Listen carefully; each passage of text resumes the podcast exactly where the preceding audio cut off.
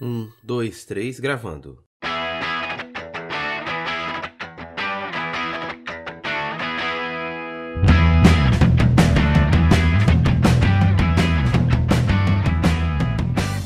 Olá, sejam todos muito bem-vindos. É muito bom ter sua presença por aqui, muito bom poder contar com sua audiência. Eu sou o Max e você está no podcast Bacana Garcia. Estou aqui com meu amigo Wildes. Isso aí. O Wildes que foi um grande incentivador assim para mim criar esse espaço aqui de podcast. É... E aí eu acho que é importante fazer uma introdução que eu não fiz no episódio piloto. É... Eu sempre quis criar um conteúdo digital. Já pensei várias vezes no canal do YouTube, só que eu achava que o canal do YouTube era algo que não tinha uma relação muito grande assim com o tipo de formato que eu queria é, produzir conteúdo, porque eu não gosto muito de, de expor, né, colocar minha cara lá e, e conheci o podcast já tem quase dois anos e aí é, eu vi que o Wilde estava fazendo um podcast, eu achei muito maneiro e aí comentei com ele que também tinha interesse em produzir esse tipo de conteúdo e aí ele rapidamente foi muito prestativo. É, a gente fez uma videochamada, recebi uma videoaula aí de como produzir o podcast, um direcionamento. E aí estamos já nesse segundo episódio e aí tô tendo a oportunidade de, de poder bater um papo com o Wildes e eu vou deixar ele se apresentando nesse momento. É, eu sou o Wildes Júnior, do podcast Notas em Azul, e para mim é um privilégio estar aqui no Bacana Garcia. É, eu, o podcast é uma mídia que está no fundo do meu coração e que eu faço com muito amor e que eu escuto com muito amor. Então, tudo que eu puder fazer é poder difundir e, e, e ampliar o poder do podcast no mundo, eu vou fazer porque, poxa, o podcast é legal demais, é uma parada que tá no fundo do meu coração e eu quero fazer para sempre. Deus me dando força, eu vou fazer para sempre. E o podcast, é, eu acho que é tipo uma religião também, assim, né? Tem esse eu, aspecto, sim. Eu lembro que há uns três anos que eu comecei a fazer crossfit, por exemplo, eu lembro que as pessoas falavam que crossfit era tipo uma religião, uhum. porque você não conhece ninguém que faz crossfit que fica calado, né? Exato. Dele, né? A pessoa faz crossfit e ela quer falar para todo mundo do crossfit e pregar para todo mundo Exato. do crossfit. Não, mas você sabe que eu faço crossfit? É pois bem é. legal. é desse modelo. E aí você começa a ficar até meio chato, assim, uhum. para as pessoas que estão ao seu redor, porque elas já te olham e já falam, lá vem o cara do crossfit. lá vem o crossfiteiro.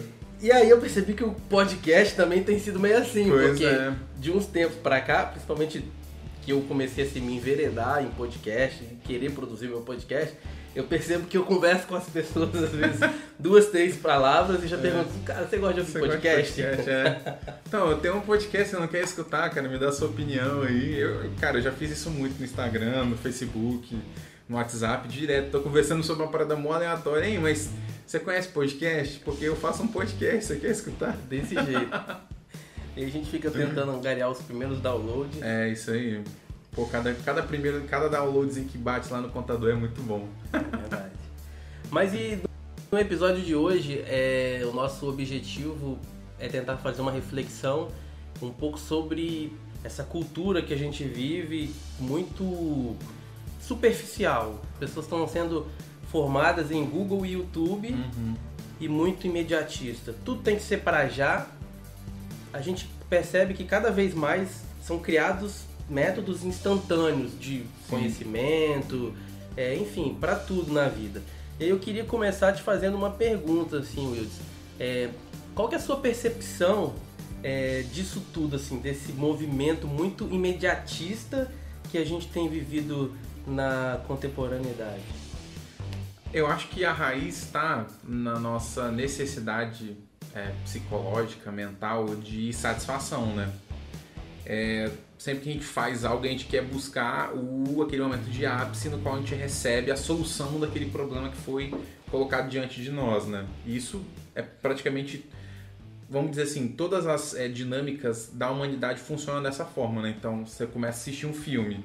O filme, a primeira parte do filme é um problema, ele te dispõe um problema, ele te mostra um personagem que está numa situação que não é, abre aspas, correta, né?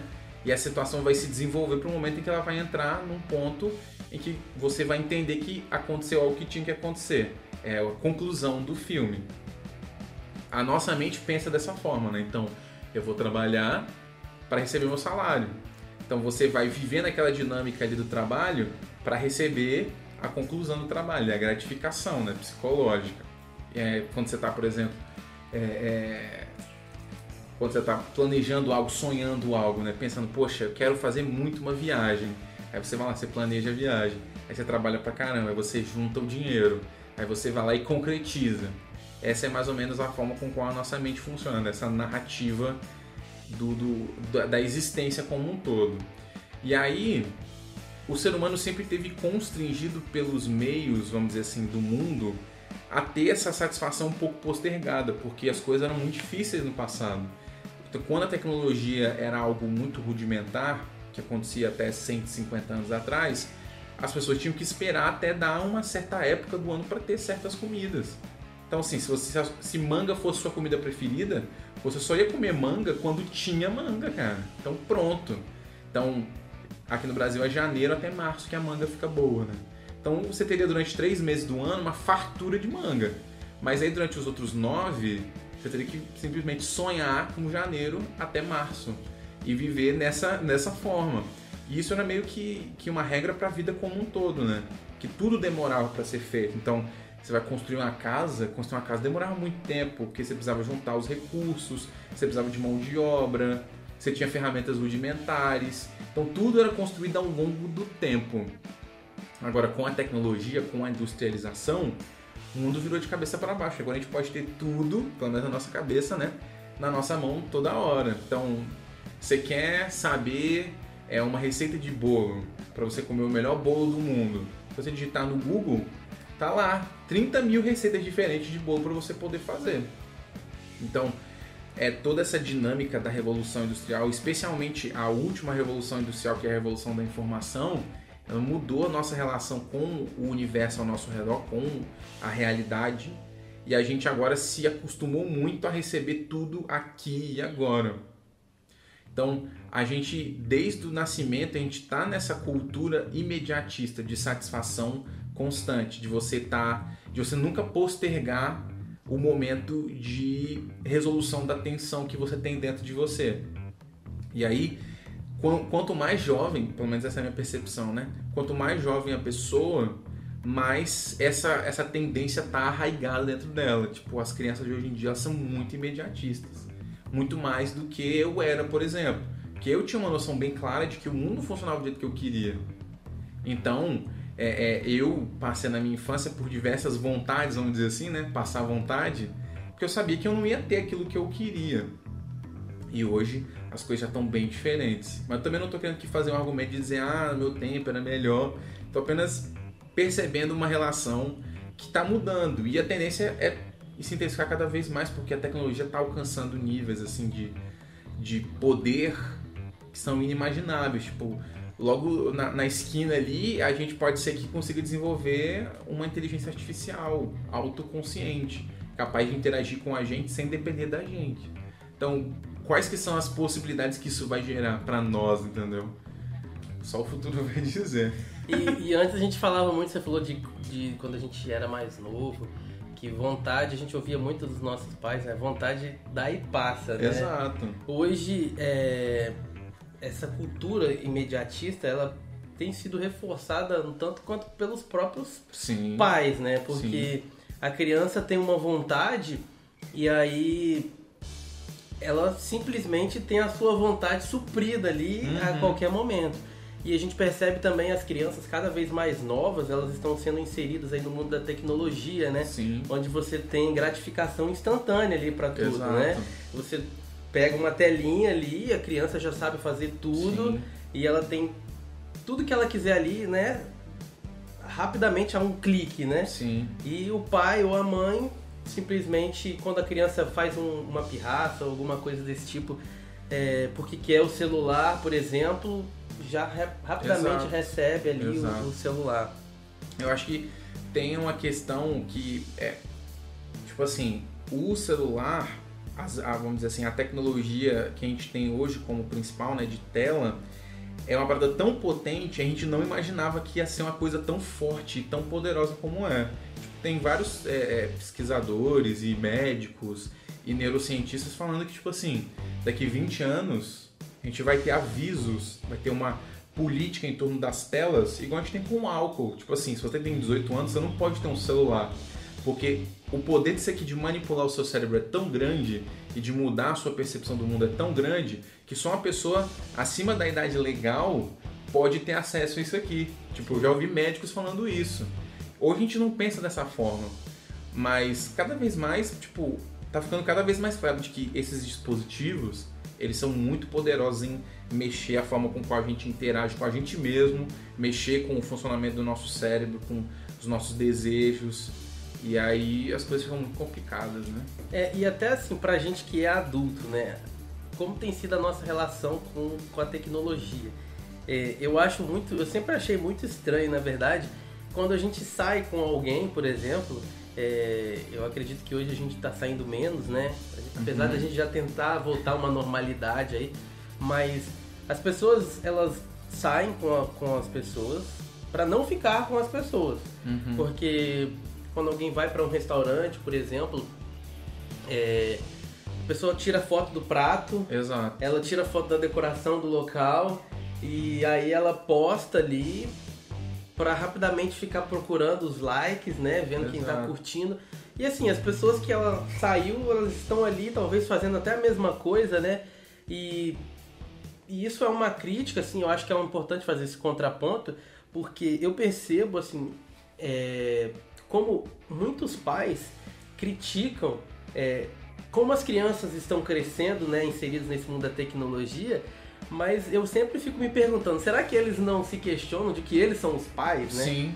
Porque se as crianças estão crescendo sem limites, é, tudo é o celular, o celular tem um cuidador aí que tá falhando com alguma coisa, com né? certeza, né? Com certeza. Quem entregou, quem pagou o celular não foi a criança. A criança não tem cartão de crédito. Exatamente. Você está ouvindo o podcast Bacana Garcia. Eu sou o Max e eu já vou continuar falando sobre esse assunto. É, você citou a terceira revolução, né? Mas é, se a gente voltar um pouco mais lá para a segunda, né?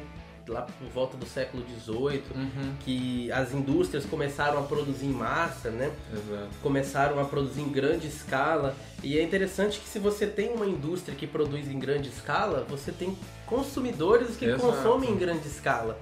É, hoje, é, na minha casa, a gente tem o costume de separar o lixo orgânico do lixo reciclável. Uhum. E a gente percebe o tanto de lixo que a gente produz. Demais. É muito lixo. Cerca de 70% a 80% do nosso lixo é de coisas recicláveis.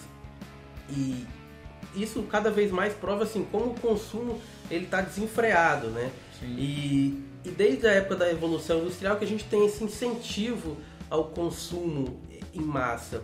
E a gente vem trazendo isso para os dias de hoje mas uma, uma questão que está muito é, forte ultimamente é os métodos ultra rápidos de fazer as coisas. Sim. Porque uma coisa que a Revolução Industrial nos ensinou é que é possível acelerar o processo das coisas, né?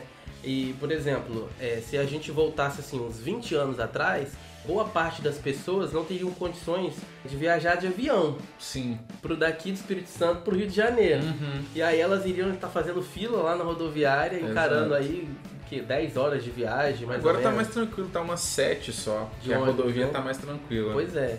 E, só que hoje não, você tem assim, né, as classes mais baixas, digamos assim, elas tiveram uma ascensão, vamos Isso. dizer dessa forma.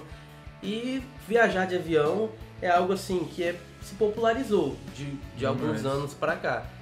E a gente faz uma ponte aérea aí de Vitória, Rio de Janeiro, com 45 minutos. Sim. E se o avião atrasar 5 minutos, a gente já fica pé da vida, porque tudo tem que ser muito apressado, tudo tem que ser muito rápido, né?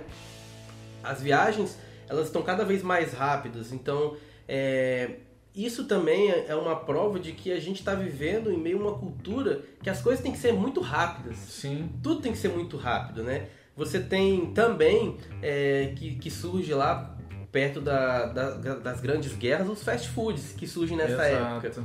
Que surgem como uma forma de alimentar as pessoas que vão estar indo para as guerras, né? Aí você tem lá, desde a Primeira Guerra Mundial, por exemplo, que surgem os enlatados, que é uma maneira rápida de Exato. alimentar as pessoas. E aí hoje, isso se popularizou tanto que a gente tem as redes de fast food. Então, se você quer reunir uns amigos para você não ter trabalho, porque se você quiser produzir alguma refeição ali, você vai ter trabalho para produzir. É só você ir em alguma rede de fast food, comer uma pizza, um hambúrguer, e é tudo muito rápido. Tudo, Tudo, tudo, muito rápido. É, é tipo assim, é, é, é- é o viés com o qual eu enxergo essa questão toda, mas assim, tudo está sendo movido pela necessidade do consumo.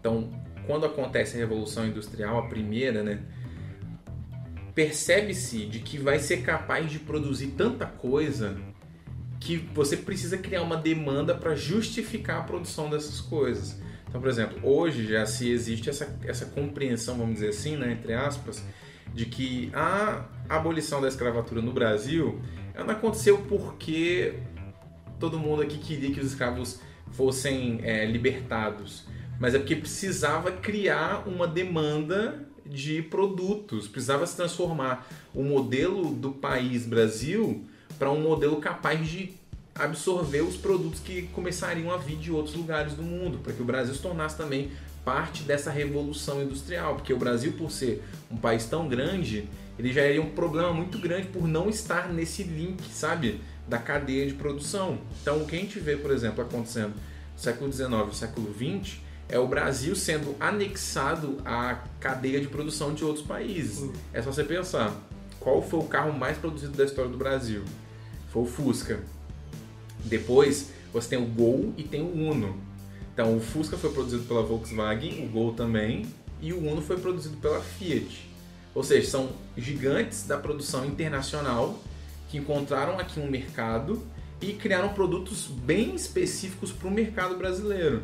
E até hoje estão aí se valendo desse mercado brasileiro de forma muito intensa. Sendo que o produto que foi criado aqui no Brasil, que foi o Gurgel, foi o único carro 100% Nacional. feito no Brasil por brasileiros, ele sofreu um impedimento legal. Não sei se você sabe, mas não lembro qual que foi o presidente, mas um dos presidentes fez uma- uma- um projeto de lei para poder popularizar os carros, que ele dava um abono, é, ele diminuía lá um, um imposto para todos os carros que eram 1.0. Só que o Gurgel ele era 0.8. Em vez de incluir o Gurgel para poder dar um gás para o Gurgel, que era um produto brasileiro, não. Mesmo sabendo que só no final das contas só ajudaria empresas internacionais, foi institu- instituída essa política no Brasil e assim o Fusca e depois o Gol e o Uno se tornaram carros muito populares, a despeito de não ser uma tecnologia que vai no, no- que o último bolso que vai receber o dinheiro é o brasileiro, entendeu?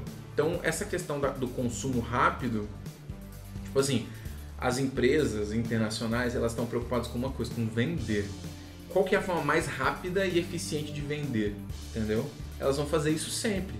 E é, o consumo rápido de um produto é o ideal, porque um produto que se desfaz rápido abre espaço para um novo produto. É a ideia da obsolescência planejada, né?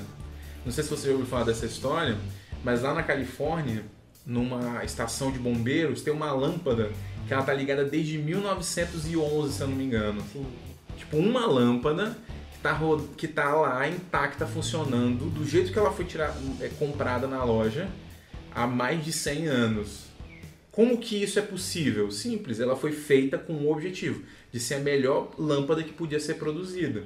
Só que existem documentos hoje que mostram que as empresas dessa época, logo quando as coisas começaram a ser inventadas, esses produtos que a gente tem a- até hoje, né? As empresas se juntaram e perceberam, cara, se a gente continuar produzindo produtos tão bons, as pessoas não vão querer comprar mais nada, porque elas não vão precisar comprar. Então, é aí que começa a, a ideia de season das coisas, sabe? De você criar coleções das coisas. Tipo, ah, tem o modelo 2019 do carro.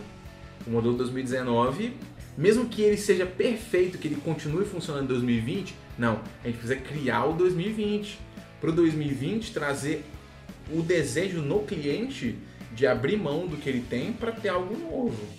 E aí você tem todo ano um iPhone sendo lançado, Todo ano um uma iPhone, GoPro, esses dias eu todo vi ano vídeo da GoPro GoPro. 9. É tudo, tudo. Tipo, todo ano tem o HB20 novo, tem o Corolla novo, tem o, o, o Uno novo, todo ano tem o MacBook novo, todo ano tem coleção nova de roupa, não apenas uma vez no ano, mas duas vezes, né? Tem a coleção outono, inverno e inverno, verão. Sim. Entendeu? Por quê? Porque se, se o mercado deixar na mão do consumidor comprar apenas aquilo que ele necessariamente precisa, a velocidade do consumo vai ser muito menor. E é interessante como as empresas de tecnologia elas te obrigam a, pegar o produto Sim. mais novo. Porque, por exemplo, hoje, é, em 2020, a- o sistema operacional da Microsoft, por exemplo, é o Windows 10. Se Isso. você quiser utilizar o Windows XP, por exemplo, você talvez até consiga instalar, mas você não consegue receber mais atualização para ele, você não consegue instalar os softwares mais novos, porque na tentativa de, de fazer o, o- o sistema operacional do Windows XP não ser mais utilizado, as empresas lançam mais novos e descontinuam os mais antigos. Uhum. Então, é, se eu não me engano, eu não, não sou muito do, do universo é, dos iPhones, mas do, do iPhone 7 para baixo já não recebe mais atualizações. Acho que até do 8 mais, não tem. É, é- eles dizem assim, ó. A gente, a gente fabrica o atual e o anterior. E aí os dois anteriores a gente ainda dá suporte. Mas depois, cara, Você Tchau. tem que comprar o novo. entendeu? Mesmo que ele atenda 100% das suas necessidades, a gente não se importa com você. Pois é. Existe sim iniciativa de empresa de fazer, tipo, o contrário disso. Então, por exemplo, é no mundo do Linux. Existe distribuição do Linux que roda com um computador de 50 anos atrás, entendeu? Existe distribui- distribuição do Linux que roda com computador de 512 M- é, MB de RAM, para poder exatamente dar, dar na mão da pessoa a possibilidade dela continuar usando um produto depois que a vida útil dele, entre aspas, passou, né? Mas, cara, para cada uma distribuição dessa do Linux, para cada pessoa que gasta o tempo dela poder desenvolver esses produtos, né? Existe uma, um- uma miríade de outros produtos que estão aí feitos para poder morrer no momento que você coloca ele na sua mão, sabe? E, e a mais interessante, você falou do Linux, né? Você tá falando de um software livre. Exato. Em que você tem uma licença de uso gratuita. Exato. para o usuário doméstico. Quando você fala de Microsoft, por exemplo, eu não sei nem quanto que tá uma licença para o Windows é, 10. Cara, tá no mínimo 150 reais. Pois é, e A aí mais básica. a mais básica, né? Sim. Eu lembro que eu trabalhei em uma empresa há uns, há uns sete anos na área de TI lá na empresa e a gente fez uma compra é, de softwares para todos os computadores. A gente fez uma compra é, de sistemas operacionais, é, de Microsoft Office, né, o Word, Excel, PowerPoint, Access, e a gente fez uma compra para o Windows Server também. Certo. E eles eram uma ONG e aí tinha um incentivo é, por parte do governo, não sei é, explicar direito. Eu sei que eles pagaram coisa de 10 a 15% do valor das licenças. Aham. E eles tinham por volta de uns 14, 15 computadores. Eles pagando 10 a 15% do total das, das licenças, é, ficou coisa de 6 a 7 mil reais para os computadores deles. E é. assim, na época eu lembro que a gente viu o preço, era coisa de 80 mil reais. É. Era um valor absurdo, absurdo. né? E aí é interessante, você tem o Linux, que é um software livre, que você pode instalar ele gratuitamente no computador. Ele tem um pacote que é similar ao Microsoft Exato. Office. Recebe atualizações constantes feitas por usuários. E até compatível, né? Você pode Exato. exportar, Exato. salvar e, e abrir no normal. Office, no Word, por exemplo. E as pessoas não utilizam, né? A gente está tão domesticado, tão acostumado a usar é, aquilo que é fruto de um produto de consumo, porque na época da Revolução Industrial, o capitalismo ganha mais corpo, cada Sim. vez mais. Porque você está falando de dinheiro que está envolvido aí. Então você é meio que forçado a né, trocar por um mais novo. E, e a gente tá cada vez mais lança um celular novo, às vezes a gente nem tem necessidade, Sim. mas a gente quer o aparelho mais novo, porque ele tem isso, tem aquilo, agora os aparelhos têm 50 câmeras atrás, e a gente quer o mais novo, porque a gente simplesmente quer consumir. A Exato. gente quer lotar um guarda-roupa de roupas que às vezes a gente nem vai usar elas todas, Sim. mas a gente simplesmente quer ter, porque ter é muito bom hoje. Então a ideia que se prega hoje é que o ter é o auge da vida do ser humano. Se Exato. você tem, você é o cara, você pode tudo nesse mundo, né? É. Cara, é o, o, o Zygmunt Bauman, não sei se você conhece, ele vai dizer de que na modernidade existe uma transição do modelo da existência do ser humano, né?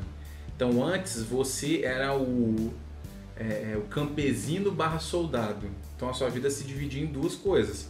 Era a vida na fazenda ou a vida como soldado na guerra.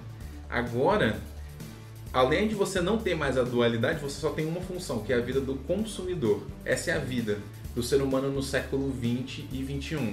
A sua existência existe única e exclusivamente como uma máquina de produzir e consumir produtos. Então, por exemplo, quando a gente fala da internet, né, a gente está aqui fazendo um podcast e chama de conteúdo para ser consumido pela internet. Esse é o linguajar usado, mas eu acho péssimo esse linguajar. Porque o meu objetivo não é criar uma parada para ser vista como um produto no sentido de algo que você vai comprar, adquirir e consumir capitalistamente. É uma experiência que eu quero prover para as pessoas no meu podcast, que eu entendo que é o que você quer prover também para o pessoal que escuta o seu Sim, podcast. Uma capacidade de refletir sobre Exato. que a gente está falando aqui. Só que o modelo do sistema é esse, é de você produzir conteúdo. Por quê? Porque conteúdo tá, tem a ver com branding, tem a ver com você vender publicidade, tem a ver com plataforma. E plataforma, tudo isso está girando em torno de quê? De dinheiro. Então, é uma parada muito bizarra, mas é a forma com qual as coisas funcionam hoje em dia. Tipo, essa questão do, do você comprar pelo, pelo, pelo desejo de comprar, né? Tipo, quando você tem essa mudança na produção manufaturada, né, das pessoas fazendo na mão para a máquina fazer, você cria a ideia de marca, né? Tipo assim, ah, tem a marca que faz coisas. Então aquela empresa, ela é conhecida por fazer aquele tipo de produto. E a partir do momento que você tem a competição entre as marcas, as marcas vão dar características, vamos dizer assim, artísticas aos produtos para atrair o público. Então você tem, por exemplo, no mercado aí esportivo, você tem a Nike, você tem a Adidas, você tem a Puma, você tem a ASICS, tem a Mizuno, tem uma miríade de marcas. Cada uma vai tomar uma, uma, uma abordagem diferente na produção dos produtos que são bem parecidos, né? E aí cada produto vai ter uma característica, né? Então o Nike vai ser sempre mais, vai ter uma característica mais moderna. É só você pegar o tênis top do top da Nike, se não me engano agora é o Zoom React. Então ele tem uma característica que é bem de uma parada futurística. Ele parece uma parada que vem de 5 anos na frente. A Adidas já toma uma outra perspectiva. Ela tem uma perspectiva muito mais vintage. Então esse ano, por exemplo, é 50 anos do Superstar, que é o tênis mais conhecido e mais bem vendido da marca. Então eles fizeram, sei lá, 65 modelos diferentes do mesmo tênis. Eu tô falando disso porque eu gosto muito de tênis. Eu tenho 14 pares de tênis. eu gosto muito de tênis. Então, de consumo. É, entendeu? Mas tipo, eu consigo entender de que ao mesmo tempo que é uma parada que eu gosto, cara, é só uma linha de produção, entendeu?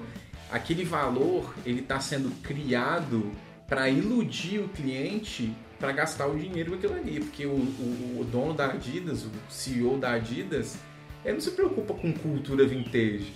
Ele se preocupa com o carro do ano que ele está dirigindo, provavelmente que é um Porsche, porque é na Alemanha, né? Ele se preocupa com isso, com a casa de praia que ele tem em algum lugar do mundo. Da mesma forma, o pessoal da Nike não está preocupado, entendeu? Com a gente, com o consumidor. Ele quer fazer o consumidor acreditar que eles se preocupam. Exatamente. Entendeu? E você citou o Bauman, e eu gosto muito de Bauman. E Bauman, ele acredito que foi um dos pensadores é, mais relevantes assim do nosso século, né? Uhum. Infelizmente ele faleceu. Foi ele faleceu no aniversário. Pois é. Pois é. E, e aí Bauman ele cunhou um termo aí que é muito famoso, que é modernidade líquida. Uhum. E ele desenvolveu vários títulos de Sim. livros aí. Amor é, líquido, amor vida líquida. Vida líquida, entre outras coisas líquidas aí. E aí você citou Bauman e, e de acordo com Bauman, né, a, a modernidade na, líquida, é, na verdade era mais ou menos que ele queria dizer que as coisas não são feitas mais para durar. Sim. É, tudo simplesmente escorre pelas mãos. Como né, o termo líquido tem tudo a ver. Exato. Como se você tentasse segurar 5 litros de água ali com as mãos. Você não vai conseguir segurar os 5 litros de água, né? Uhum. E, e as coisas, elas já estão muito descartáveis. Né? A gente tem produzido lixo cada vez mais. É, a gente tem uma influência muito grande que veio lá desde a da época da Revolução Industrial. E assim, estranhamente, é, a gente tem feito uma transferência, assim, digamos, é, de coisas descartáveis para pessoas descartáveis. Sim. E Bauman ele fala muito sobre, sobre essa questão. E fazendo uma pesquisa é, com alguns dados é, do IBGE, por exemplo, eu levantei alguns dados, algumas informações. O IBGE traz alguns dados para a gente sobre os divórcios no Brasil. Uhum. E em 2018 a gente teve aproximadamente 1 milhão e 100 mil casamentos no Brasil e a gente teve quase 400 mil divórcios. Nossa. A lei do divórcio no Brasil é uma lei nova, uhum. veio de 1977. Você está ouvindo o podcast Bacana Garcia. Eu sou o Max e eu já vou continuar falando sobre esse assunto. É, então a gente tem pouco mais de 40 anos de lei do divórcio. E até o ano que eu nasci, em 89, não, desculpa, até 88, que foi o ano da Constituição, é, quem se divorciava no Brasil é, só poderia casar é, mais uma vez. Uhum. Isso desde 77. Então, com a Constituição de 88, essa, essa, essa lei aí ela foi anulada. Então, se você se divorciasse, você poderia casar mais quantas vezes você quisesse, né? De certa maneira, a gente tem aí um incentivo ainda mais para divórcios acontecerem. Mas a gente tem uma triste estatística, né? Pouco mais de 40 anos dessa lei ser implementada no Brasil um em cada três casamentos terminam em divórcio. Exato. E eu não, assim, eu não falo dos, dos casamentos em que as pessoas vivem relações abusivas Sim. ou relações de infidelidade. Eu, eu nem me apego tanto a falar sobre isso. Inclusive, abro até um parênteses aqui, se você tem vivido um, um relacionamento abusivo, é, na verdade isso já deixou de ser um casamento, já deixou de ser uma relação há muito tempo. É, então, assim, meu conselho, minha dica é saia fora disso o mais rápido possível. Mas é. E aí eu fecho esse parêntese porque eu gostaria de falar assim mais de um termo que as pessoas têm utilizado muito, que é incompatibilidade de gênios. Uhum. Na verdade, todos nós somos incompatíveis, né? Sim. né? A gente é fruto de, de lares diferentes, a gente foi criado em culturas diferentes. Então, a realidade é que todos nós somos incompatíveis mas as pessoas têm falado muito sobre essa questão de incompatibilidade de genes. Então as pessoas já casam hoje, é, ah, se não der certo a gente separa. Então as relações elas estão cada vez sendo mais descartáveis também. É como se você não conseguisse mais resolver um problema. Ah, então eu não quero resolver um problema, então eu compro é, um novo. Eu lembro quando eu era criança, me assustava que o lixo lá nos Estados Unidos a gente consegue computadores lá. Uhum. Não, se o brasileiro for para os Estados Unidos, ele pode mobiliar a casa dele Isso. só pegando coisas do lixo. E eu lembro que alguns parentes é, meu é, mudaram até para Europa. Meu irmão morou na Europa há alguns anos. E meu irmão conseguiu um computador no lixo lá. E eu achava assim, uma coisa de louco isso, né? mas como que é um incentivo muito grande para o consumo. Porque se você acha alguma coisa funcionando no lixo, significa que alguém simplesmente é. descartou. É, não, não, significa mais nada para mim e vou embora. Exatamente. E a gente tem feito isso nos relacionamentos. Os relacionamentos Sim. estão descartáveis. Você tem percebido Demais. muito isso? Ah, cara, tipo assim, eu sou um pouco mais jovem que você e eu convivo com pessoas ainda mais jovens que eu, né? E, cara, é uma parada muito bizarra. Eu acho que nesse ponto entra um pouco do que o Nietzsche disse, né? Ele fala, né, de que Deus morreu. Aí as pessoas acho que muitas vezes não entendem o que isso significa, né? Mas o que ele estava querendo dizer quando ele diz que Deus morreu, ele diz assim, olha, as instituições, as crenças que davam sentido à vida humana, elas estão se desfazendo, né? Então as pessoas não acreditam em geral mais em Deus do jeito que acreditavam antigamente. Então as normas da sociedade elas estão bastante é, é, vamos dizer assim, dif, difusas, no sentido que as pessoas pensam, ah, essa regra aqui, se ela não me, se ela não me, me privilegia, se ela não atende à minha necessidade, eu vou simplesmente desvalorizar essa regra, deixar ela de lado. Então, quando o ser humano ele é deixado única e exclusivamente sobre a sua tutela individual, do ponto de vista que ela decide o que é bom, o que é ruim para ela, ela acaba num impasse moral porque a alma humana é muito confusa. Ela é muito. Ao mesmo tempo que ela é muito capaz de entender a realidade, ela tem a dificuldade de manter o foco em um aspecto ou outro. Então, o que o Nietzsche vai falar também é que o seguinte, que o homem ele é uma corda tensionada entre o animal e o super-homem. O que, que é o animal? É o homem que vive baseado no, nas regras da sociedade. E o super-homem é o homem capaz de encontrar lógica e regra dentro de si. Então, a gente, né, no, no século XXI, está exatamente nesse ponto, né, no meio do caminho. As pessoas nessa questão do relacionamento, elas ou estão ainda indecisas sobre aquilo que elas realmente querem, ou elas ainda alimentam um pouco dessa visão meio antiquada, tipo, quando a pessoa diz bem assim, ah, eu não sou compatível com fulano, ela tá acreditando que existe uma compatibilidade meio que nata. Tipo assim, você nasceu para viver com fulano ou com tal tipo de pessoa. Pessoa, por exemplo, vou, vou fazer uma, um comentário ácido aqui. Pessoa, por exemplo, que fala negócio de, de mapa astral. Ah, conheci um fulano, vou fazer o mapa astral dele para poder saber se vai dar certo. Porque ah, com Capricórnio não dá certo, ah, com Sagitário não dá certo. É exatamente isso, é a pessoa tentando colocar a vida dela sob o controle de uma regra exterior para poder ter certeza que aquele relacionamento vai dar certo. Só que no fim das contas, tipo assim, se você alimenta uma visão que ao mesmo tempo é anti, vamos dizer assim, moderna e pós-moderna, de você acreditar que existem pessoas que nasceram uma para as outras, mas querer viver na vida louca, eventualmente você vai ter que escolher um dos dois lados, que é o que eu vejo que acontece hoje em dia. Tipo assim, as pessoas, ah, como eu queria encontrar um amor, como eu queria encontrar uma pessoa para poder assistir Netflix comigo e não sei o que. Mas essa mesma pessoa, ela não está disponível, ela não está disposta a pagar o preço, entendeu? De viver essa vida. Porque, cara, para você estar tá no, no sofá assistindo Netflix, você não pode estar ao mesmo tempo na festa, entendeu? Você não pode estar ao mesmo tempo na balada com uma é, curtindo a vida. E essa que, para mim, é uma das questões que eu vejo mais fortes nas pessoas hoje em dia. Ela quer ter as duas coisas. Ela quer ser a pessoa que tem o amor avassalador, quer ter aquela experiência fantástica de entrega, entendeu? De viver um amor de filme, sabe? Mas ao mesmo tempo ela quer estar lá na balada cantando, escutando Safadão, falando sobre trair, sobre beber cerveja, entendeu? E eu acho que eu acho que tem uma coisa que dá um outro podcast é, é fazer uma análise dessas músicas contemporâneas, então, né? Então, cara, olha só. O, pro, o próximo episódio que vai sair no caso amanhã, amanhã que dia vai ser? Amanhã vai ser dia 21, né? 21 de setembro do Notas em Azul, é exatamente fazendo uma reflexão sobre esse tipo de questão. Porque eu vou explicar no meu podcast, escuta lá, se você está escutando aqui, depois que você terminar aqui o Bacana Garcia, escuta o meu lá é, sobre esse isso. Vai, esse aqui vai ao ar dia 29. Ah, então, pois é, então volto que já saiu pro ar o meu.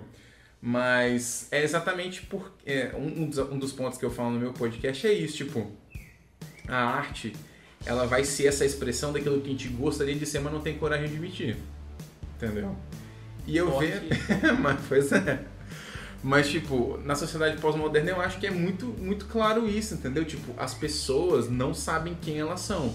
Elas não têm uma, é, é, uma, uma visão bem clara daquilo que elas querem, os objetivos da vida dela, das coisas que são mais importantes do que as outras, né? Então elas não têm uma noção de prioridade, de uma hierarquia de valores. Quando você não tem uma hierarquia de valores, tudo vai ser ruim. Porque no final das contas, nada vai ser bom de verdade. É aquilo que o Tolstói falou, né? Quando você está no mar sem direção, todo vento é contrário. Então, tipo, não me assusta que tenha tanto tanto divórcio na atualidade. Que as pessoas, mesmo tendo tanto divórcio, tem pessoas que casam duas, três, quatro, cinco vezes, entendeu? Porque a pessoa, ela passou por uma experiência de sofrimento mas esse sofrimento não motivou a ela a questionar ela mesma, os motivos, os desejos que estão por detrás daquilo que ela está fazendo. É sempre o outro, né? É sempre o outro, é sempre. Ah, é sempre o fato do outro botar a toalha em cima da cama, é sempre porque o outro tem chulé, o outro tem bafo. E nunca para poder pensar que talvez você seja impossível de lidar. Sim. Você talvez tenha, tenha o pior hábito possível, sei lá, de acordar de manhã super mal humor e ser mal educado com o seu cônjuge, e aí todo dia você quer gera aquele problema, sabe? Então é muito complexo. É o ser humano lá esticado entre o super-homem e o animal. Se as pessoas fossem 100%, vamos dizer assim, pós-modernas, no sentido de não depender de nenhum fator externo, eu acho que a gente teria menos problemas assim. Porque a pessoa pensaria, pô, eu tenho esses dois desejos aqui, mas o mais forte é esse Então eu vou ter a coragem de sacrificar o que é menos forte em nome do que é mais forte. E quando eu vejo, por exemplo, uma pessoa que vive dessa forma, eu acho muito legal. Então, por exemplo, o pessoal aí que é, agora tá meio que na voga, né? O poliamorismo. A galera que vive uma vida com mais de um parceiro e tudo mais. Eu digo, cara, se você honestamente, do fundo do seu coração, consegue viver essa vida de forma confortável, sem ferir outras pessoas, você tem coragem de falar isso pro mundo e aceitar essa, essa imagem para você, eu te admiro muito. De verdade, mesmo que não seja a forma que eu vivo a minha vida, mas eu admiro muito a pessoa com esse tipo de, de visão. Porque ela está sendo honesta, ela está dizendo, olha, eu tenho desejo por várias pessoas ao mesmo tempo. Eu gosto de ter várias pessoas porque cada uma é diferente da outra e cada uma implementa um pouquinho na minha vida e a gente fez o nosso acordo aqui.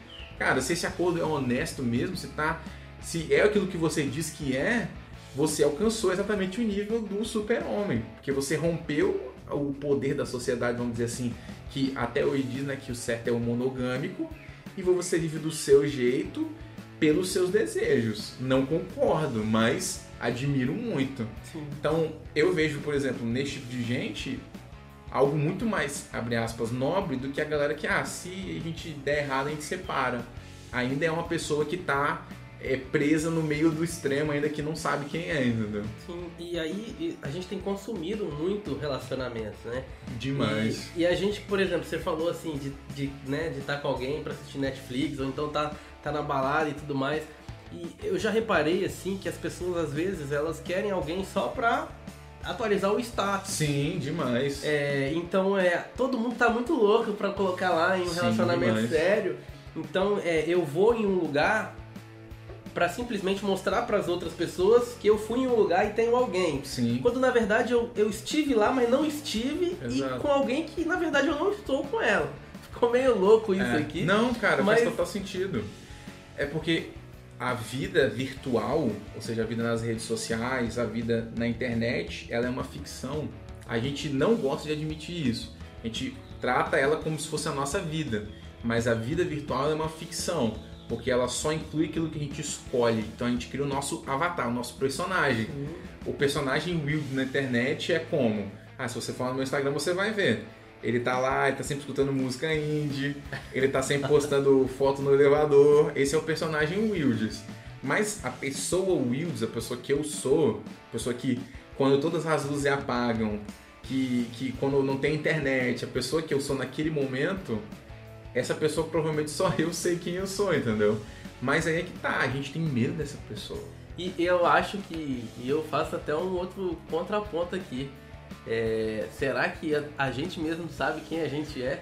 Então, mas aí é que tá, entendeu? Tipo, quando a gente se depara com a realidade de verdade, quando a gente se, se, se, se des, desarma de toda essa parafernália e a gente olha pra gente mesmo de forma honesta, a gente se depara com uma, uma interrogação gigantesca, ou seja, aquela ideia da satisfação de você ter um momento que vai resolver toda a tensão criada por aquela narrativa, quando a gente olha pra dentro, não existe, cara. Porque o que existe dentro da gente é um monte de perguntas. Sim.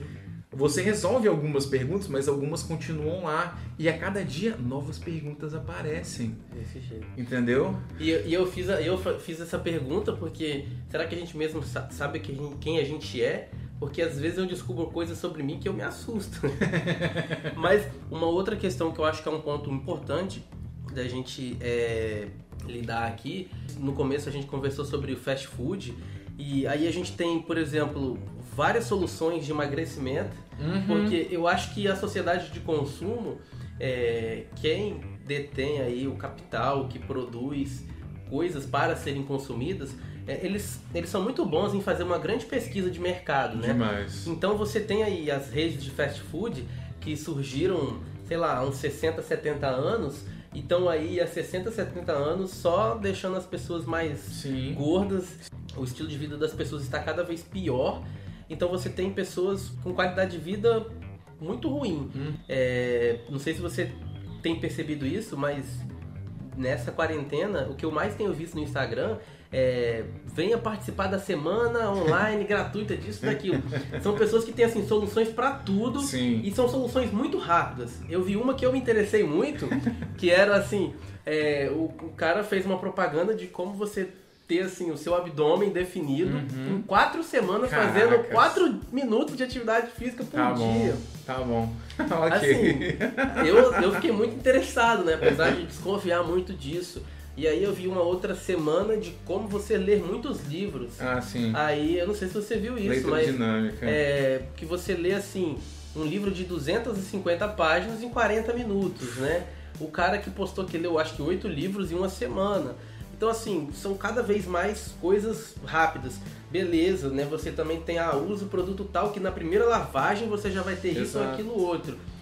Você tem as formações fast food também, as formações miojo, Uhum. é, que você vai aí na internet, você acha uns cursos aí que te dão é, especializações internacionais, tantas titulações, um curso que você faz em três meses a seis meses, ali duas horas às vezes por dia, e você no final de três ou seis meses você é um especialista naquela Exato. área. Então assim, pra que fazer graduação, Pra quê, quatro, né? cinco, seis anos? Pra que fazer doutorado, doutorado? mestrado? Você Pra faz quê? um curso de três meses e você é um Já sabe o básico. é um especialista, mas é um especialista com titulações é, internacionais. E a gente poderia falar muito sobre essas Demais. coisas. Só que assim, eu queria falar um pouco sobre a questão da automedicação e do uso abusivo é, dos medicamentos, que também é uma, é uma maneira de conseguir as coisas muito rápidas. Você tem o uso cada vez mais desenfreado de benzodiazepínicos, Uhum. é, como um famoso, assim, que é o que mais vende, que é o clonazepam, que é o Rivotril, que é um medicamento que é tarja preta, só que assim, é, eu percebo no meu círculo de amizades, não sei você, Wilson, a quantidade de amigos que eu conheço que consomem esse medicamento e que não tiveram normal. receita de médico, porque se é um medicamento tarja preta, é, ele deveria ser prescrito por um médico. Quando você vai na farmácia, o farmacêutico vai reter aquela receita Exato. e só assim ele vai te liberar esse, esse medicamento. Mas não é isso que tem acontecido. E aí você tem um uso desenfreado desse tipo de, de medicamento por uma questão muito simples, assim. Quando você usa um, um benzodiazepínico, ele, ele é um medicamento usado primariamente como... Ele é um anticon, anticon, a palavra agarrou aqui. Anticonvulsivante, Certo. ou seja, para pessoas que têm epilepsia, né? Só que ele também ele causa uma depressão no sistema nervoso central. Dá o efeito de cal- acalmar a pessoa. Ele então é um medicamento muito utilizado é, na psiquiatria. Uhum. Só que ele é um medicamento que é para apagar incêndio, vamos dizer assim.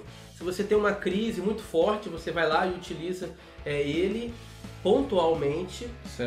Para você conseguir aliviar e talvez dormir. Ele é muito utilizado também em alguns tratamentos de insônia, mas ele é um medicamento pontual. Ele não é um medicamento para se fazer uso contínuo. Então a pessoa vai fazer um tratamento com outro medicamento e vai utilizar, utilizar ele em caso de crises mais fortes. Certo. Mas como eu falei, assim, eu tenho percebido muitos amigos utilizando. Então você tem um uso desenfreado e ele tem um motivo, porque eu quero rapidamente resolver o meu problema. Sim. Eu não quero talvez fazer terapia, Exato. para resolver o meu problema. Eu quero tomar um comprimidinho e dormir tranquilo, igual um anjo, aquela Exato. noite. Então você tem assim um uso cada vez maior. É, em 2015, que foi o ano que a gente bateu o recorde de vendas do clonazepam, no Brasil, em 2015, a gente vendeu quase 40 milhões de caixas de clonazepam. É mais de bilhão de comprimidos sendo consumidos, assim. E não tem receita para tudo Uhum, isso. Não tem mesmo. Nem de longe. Mas as pessoas querem resolver o problema assim, instantaneamente. É, é aquilo. Isso é fruto de uma sociedade imediatista. Exato. Eu quero resolver um problema. E uma outra questão que a gente abre aqui é que se você for até um pronto-socorro, é, por alguma crise de ansiedade, enfim, é muito fácil o médico, plantonista, prescrever para você o clonazepam. Exato. E- E é uma crítica que existe também, porque o clonazepam, que é um medicamento hoje, é, a maioria utilizada por é, questões psiquiátricas, um medicamento que pode ser prescrito por qualquer médico, Clínico geral qualquer, um né? clínico geral. Então você não precisa ser um psiquiatra para você prescrever o clonazepam. qualquer médico pode prescrever. Aham. Você está ouvindo o podcast Bacana Garcia. Eu sou o Max e eu já vou continuar falando sobre esse assunto. Eu, eu, eu tô inteirado pela essa questão. Eu tenho vários amigos que fazem uso de medicação que já me falaram e o interessante é que eles falam como se fosse a coisa mais normal do mundo e tudo mais e não sei o que. Ah não, pô, tô preocupado, problema no trabalho, tomo aqui, durmo tranquilo e tudo mais. E isso vai contra todas as minhas é, crenças mais básicas assim. Eu tive o privilégio de, na minha adolescência, meus anos formativos da adolescência, ter um exemplo muito claro dentro da minha família e ter contato com, vamos dizer assim, obras, né, que exatamente questionavam esse tipo de coisa. Então, por exemplo, eu, eu gostei, eu sempre li muito do Dostoiévski. E o Dostoiévski ele tem uma, uma relação muito direta com doenças mentais, porque ele era esquizofrênico. Não, desculpa, ele era epilético. Fazia uso de benzodiazepina. É, pois é. Só que ele tinha uma noção bem clara de que o remédio ele não resolve o problema da mente da pessoa. Ele é uma máscara, ele ajuda no momento, mas o problema moral dentro dele não tem remédio nenhum que vai resolver. Então, por exemplo, ele tinha um problema muito sério com jogo. Então, ele tinha um vício muito grande em jogar.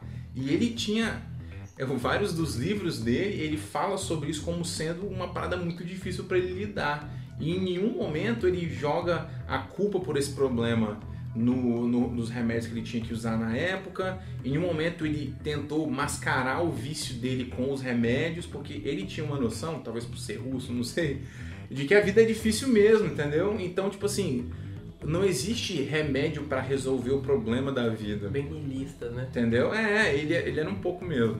Então, assim, não tem, não tem remédio que vai curar a dor do seu coração, tipo, lá dentro, o sofrimento, quem sabe, por um trauma que você sofreu no passado, ou a dificuldade que talvez você tenha de entender quem você é de verdade. E aí o que acontece? A sociedade, ela, a sociedade moderna, né, ela é uma máquina de te entregar soluções fáceis para problemas difíceis. Então, o problema da identidade do ser humano é um problema que sempre existiu. Acho que desde que existe a humanidade como um todo, de forma, vamos dizer assim, organizada, com cultura, com intelectualidade, as pessoas estão se perguntando quem elas são, para onde elas vão, de onde elas vieram, o que, que torna um ser humano um ser humano. E sempre houve essa questão de você tentar fugir dessas questões através do, do meio mais rápido possível, de uma substância, de um remédio, de uma droga. Mas, cara, nunca resolveu, entendeu? Nunca resolveu nem vai resolver. E o, o problema é que agora, no momento atual, o potencial financeiro dessas coisas é muito grande, cara. Tipo, as indústrias farmacêuticas, elas têm um controle tão grande dos governos, das sociedades no mundo. Tipo, cara, nos Estados Unidos, as indústrias farmacêuticas literalmente andam por cima da população, assim, de uma forma bizarra. E os Estados Unidos atualmente é o país que faz o maior consumo de, de remédio tarja preta e alguns deles lá tem propaganda na televisão, cara. Para mim isso é bizarro. Você ligar a televisão e ter uma propaganda de um remédio que só pode ser prescrito por um psiquiatra, cara. Ainda bem que no Brasil ainda não existe esse tipo de coisa, né? O único tipo de remédio que tem é remédio de dor, aqueles levinhos, né? Mas, cara, eu acho isso de uma, de uma tristeza tão grande que a gente, enquanto sociedade, aceitou o fato de que a vida é tão pesada que, tipo, é ok ter uma propaganda de remédio antidepressivo na televisão, entendeu? E aí, por um outro lado, trazendo um, um outro ponto desse argumento, dessa argumentação, melhor dizendo, alternativas naturais para ajudar as pessoas são criminalizadas. Então, tipo assim, eu, como você sabe, sou cristão, então não faço uso de drogas. Não faço uso de maconha, nem de cocaína, nem de nada desse tipo. Nunca fiz o uso, nem pretendo fazer. Mas no que tange a cannabis, eu acho que é um tremendo atraso social que a gente ainda endemonize uma planta, sendo que a gente tem à nossa disposição socialmente uma parada muito pior.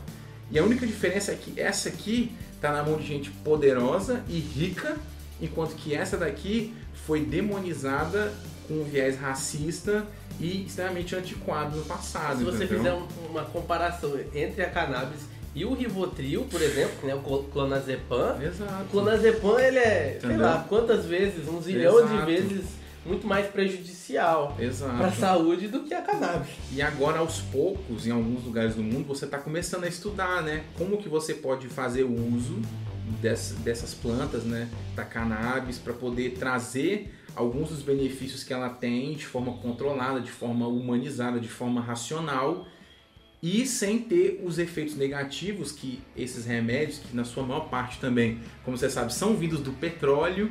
Então, tem toda uma cadeia de gente ganhando dinheiro né, em cima dessa questão toda. E, tipo assim, eu acho que a gente, como sociedade, tem que o máximo possível questionar, né? A origem dessa, desses confortos sociais, né? Porque é um conforto, né? Sim. Então, pô, beleza. alguém tá- Tomei ali e resolveu É. o problema. Então, pô, alguém tá me oferecendo uma parada que me, tá me prometendo vai ser muito bom. O que, que essa pessoa tem a ganhar em cima de mim fazendo isso? Entendeu? Então, por um lado, ganha o dono da farmacêutica, que tá ganhando com a sua compra, mas também tá ganhando o teu chefe, que tá te explorando, porque ele sabe que pelo fato de você tomar aquele remédio, você não vai se revoltar contra ele. Aquele remédio vai te manter ali como uma ovelhinha controlada dentro da sociedade, entendeu? O médico que também te prescreveu, Exato. Ele a tem gente- a, a máfia branca, quando né? a gente tá dentro dos consultórios, a gente já reparou várias vezes que chegam aqueles representantes ali. Exato, E aí ele te indica uma farmácia X pra você ir lá e Exato. comprar o medicamento. exato. É, então tem toda uma, uma outra indústria por trás Então. disso daí, né, que tá ganhando. E aí o que acontece? Quando você, voltando aí pro Dostoiévski e outras pessoas, né? Tem o Rousseau, tem o Tolstói, tem o Platão, tem uma cacetada de, de gente, né? A revolução social, ela vem da insatisfação. Uma sociedade, vamos dizer assim, é, dessensibilizada para sua própria dor interna, é uma sociedade que não se revolta. No 1900 e... Não, no Admirável Mundo Novo, eu ia falar 1984, mas é outro livro. No Admirável Mundo Novo, tem, Huxley. é do Huxley, tem, Huxley. tem exatamente essa metáfora. Tipo assim, a polícia lá dessa, dessa sociedade distópica, ela não usa armas, ela usa drogas. Então começou a ter um motim ali dentro da cidade. A soma, né? Isso.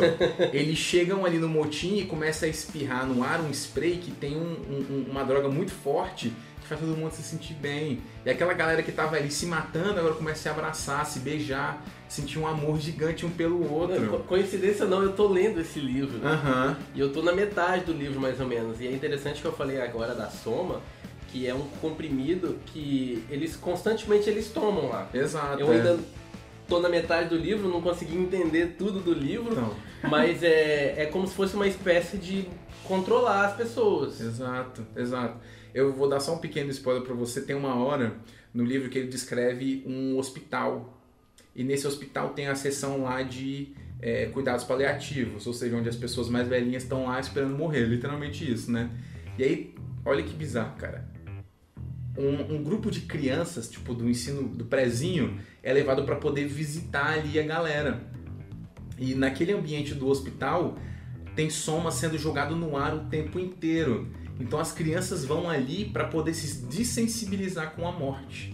Então elas são deparadas com a realidade da morte, mas elas associam a presença da morte com aquela droga. Então para elas a morte não é uma coisa ruim. Sim. A morte é um momento de prazer porque tem aquela droga, entendeu? Então tipo é uma das formas de você controlar as pessoas e de você literalmente destruir o espírito de transformação nelas é você colocar substâncias que amenizam, que enfraquecem, que acalmam, porque o desejo de mudar só vem com o desconforto.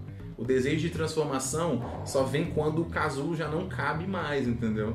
Então a droga está funcionando ali como um band-aid em volta do casulo para poder prender a borboleta dentro do casulo, entendeu? E, no, e nesse livro, já que você citou Admirável Mundo Novo, é, é interessante que até onde eu li, que eu tô na metade do livro, como que as pessoas são feitas ali para ser felizes, né?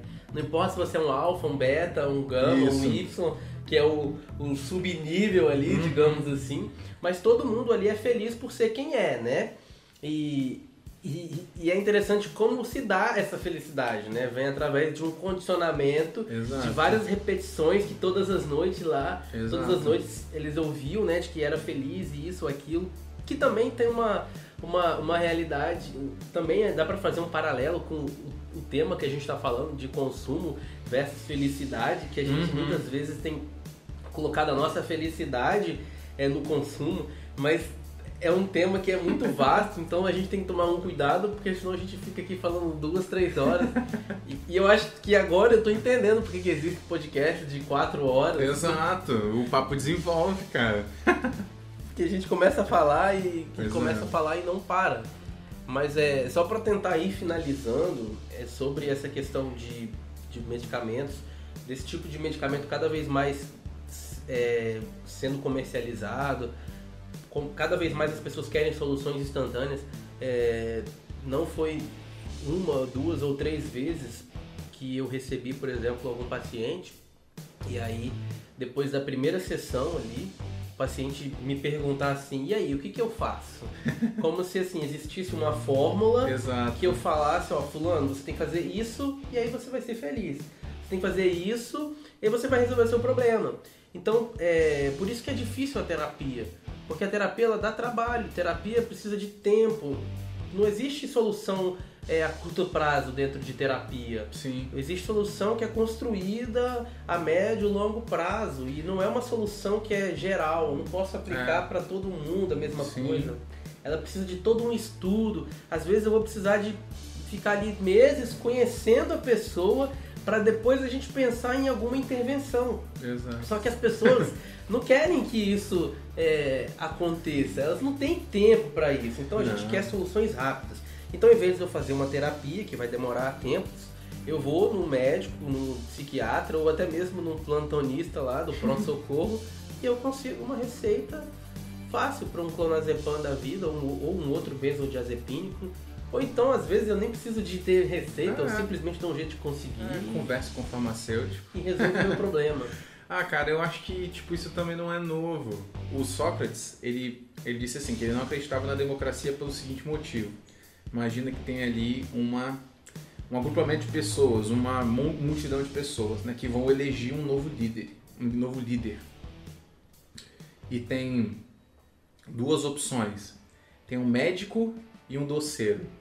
O médico chega e fala para o pessoal bem assim, olha, a solução para os problemas de vocês é esse remédio amargo aqui certo? Ele vai resolver o problema de vocês. Então vai ser amargo, durante um tempo você vai se sentir desconfortável, mas é a solução do problema.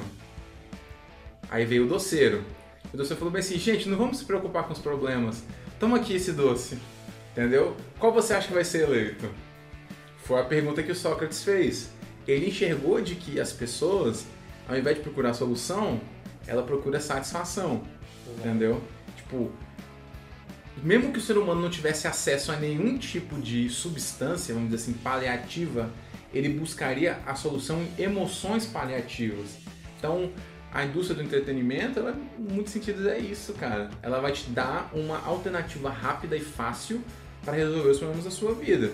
Seja através de uma comédia romântica que vai fazer você sentir ali que os seus sonhos vão se realizar. Seja através de um filme de super-herói que faz sentido que não, a gente vai vencer, e vai dar tudo certo, e a gente é forte, a gente vai vencer, entendeu? Seja. Através de um sertanejo universitário é, de sofrência. Exato. São emoções que paleiam a, a, as crises existenciais que estão lá dentro, que paleiam os problemas da existência que são muito mais profundos, entendeu? Então, eu acho que, tipo assim, o nosso esforço deve ser buscar viver a vida mais honesta possível. É uma coisa que eu já falei no meu podcast várias vezes e vou continuar sempre falando. Não tem solução fácil, mas se você é honesto, pelo menos você está no caminho certo. Entendeu? É o que eu sinto, pelo menos, sabe? Sim. E eu acredito que é, uma coisa que a gente deve fazer a todo momento é da gente se perguntar muito na função de querer cada vez mais consumir, né? Porque infelizmente, os nossos relacionamentos eles estão sendo muito afetados é, com essa questão de a gente querer sempre consumir. A gente tem se afetado muito, a nossa saúde está sendo afetada com, com, essa, com esse consumo exagerado, tanto de entretenimento como substâncias também. E aí você tem né, as lícitas e as ilícitas. Enfim, a gente tem cada vez mais consumido, consumido. Isso também, de certa maneira, não é sustentável para o planeta. De modo algum. É como se a gente caminhasse cada vez mais para a própria destruição. É. E se- não sendo suficiente destruirmos a nós mesmos, a gente quer destruir destruir o mundo o também. mundo, né? E eu acredito que é, uma proposta desse podcast é causar assim uma reflexão e a gente tem que refletir mesmo a todo momento sobre isso. É, é, é aquela questão de a gente não viver a vida de ovelha, né, cara? Tipo, é, parece uma parada tão clichê, mas é tipo. Ao nosso redor existem forças gigantescas tentando nos arrebanhar para que a gente possa entregar a nossa vida nas mãos deles. E assim eles possam absorver aquilo que a gente tem de bom. Seja o nosso dinheiro, seja o nosso tempo, o nosso amor, os nossos sentimentos, a nossa vitalidade como um todo. Porque essas forças têm muito a ganhar com a nossa subserviência. Mas a gente tem muito a perder em ser subserviente. A gente tem muito a perder em viver uma vida de repetição, de continuação, e simplesmente fazer aquilo que é esperado que nós façamos, sabe?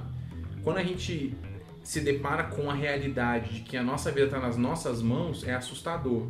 Sempre que você olha para dentro de si mesmo e fala assim, cara, se der tudo errado, a culpa é minha. E provavelmente vai dar errado em muitos sentidos, porque todo mundo na vida falha muito. Às vezes dá certo, mas muitas das vezes dá errado.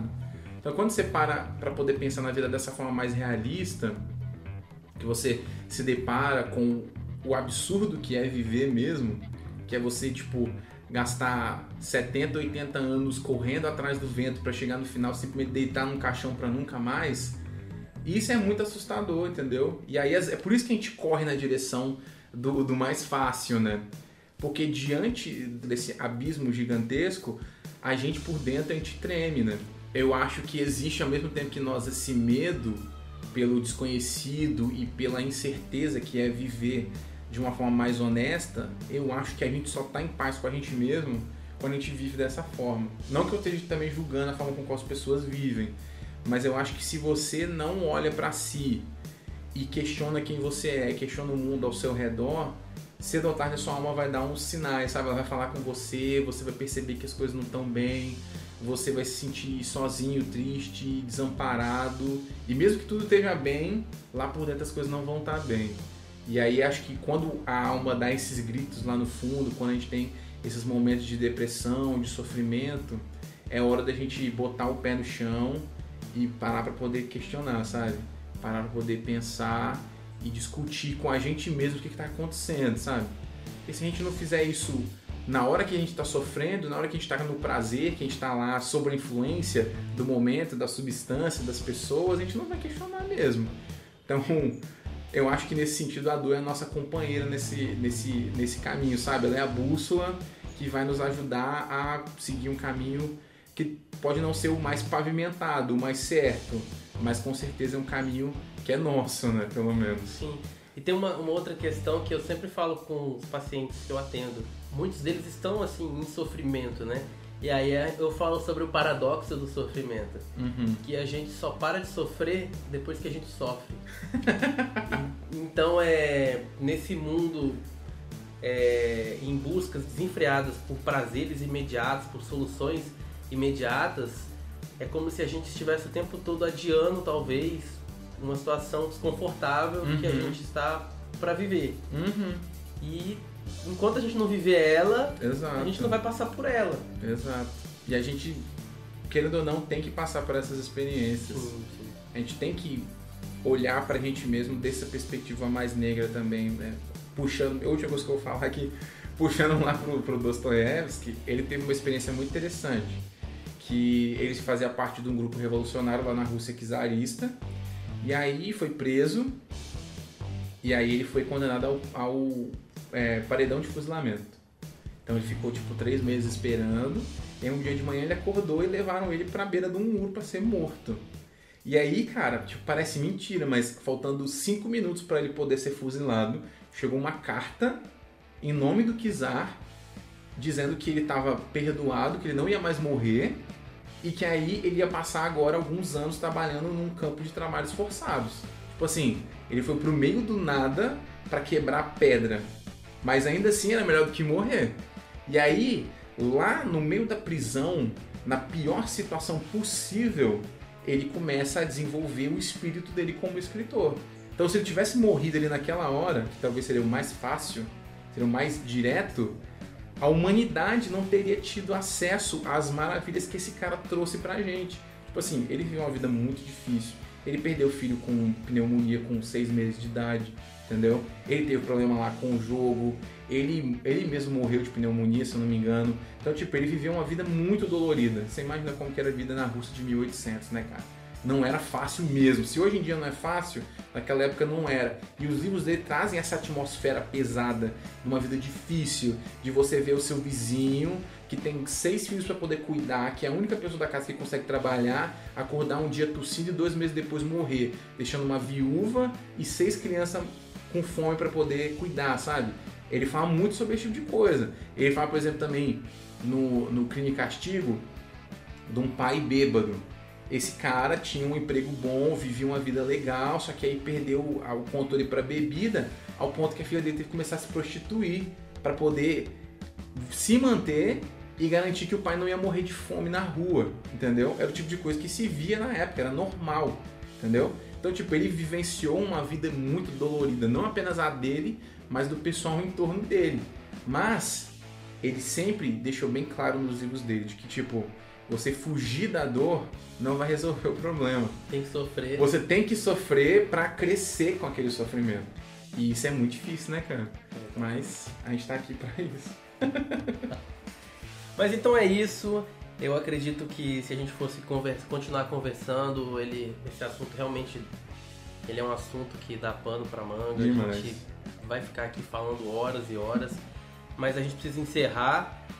Mas foi muito bom ter sua participação aqui. Que isso, eu agradeço pelo convite. Eu, eu acho que para um iniciante aí no mundo do podcast.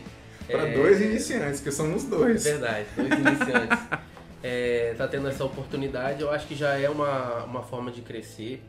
Com certeza. E é isso, pessoal. A gente vai ficando por aqui. Muito obrigado pela sua audiência, obrigado por você ter escutado até esse momento. E se você achou esse conteúdo relevante, se você achou que ele é interessante, fique à vontade para compartilhar nas suas redes sociais. O podcast Bacana Garcia está disponível em todas as plataformas digitais. E se por acaso você não tem nenhuma plataforma dessas de áudio, Spotify, Deezer, Google Podcast, Apple Podcast, e está disponível também no YouTube. Então é só procurar lá no YouTube Bacana Garcia que você vai encontrar o podcast por lá. Aproveita também para seguir o podcast lá no Instagram, @bacana_garcia. Lá no Instagram, meu objetivo é postar algum conteúdo relacionado ao episódio. Então, provavelmente eu vou estar publicando algumas indicações dos livros que a gente citou aqui nesse episódio. Aproveita também para seguir o podcast Notas em Azul. Ele está disponível também em todas as plataformas digitais e você encontra ele lá no Instagram também, arroba Notas em Azul. É isso, pessoal. Um forte abraço para vocês. A gente se encontra no próximo episódio, no dia 13 de outubro. E fui! Valeu, galera! Tchau!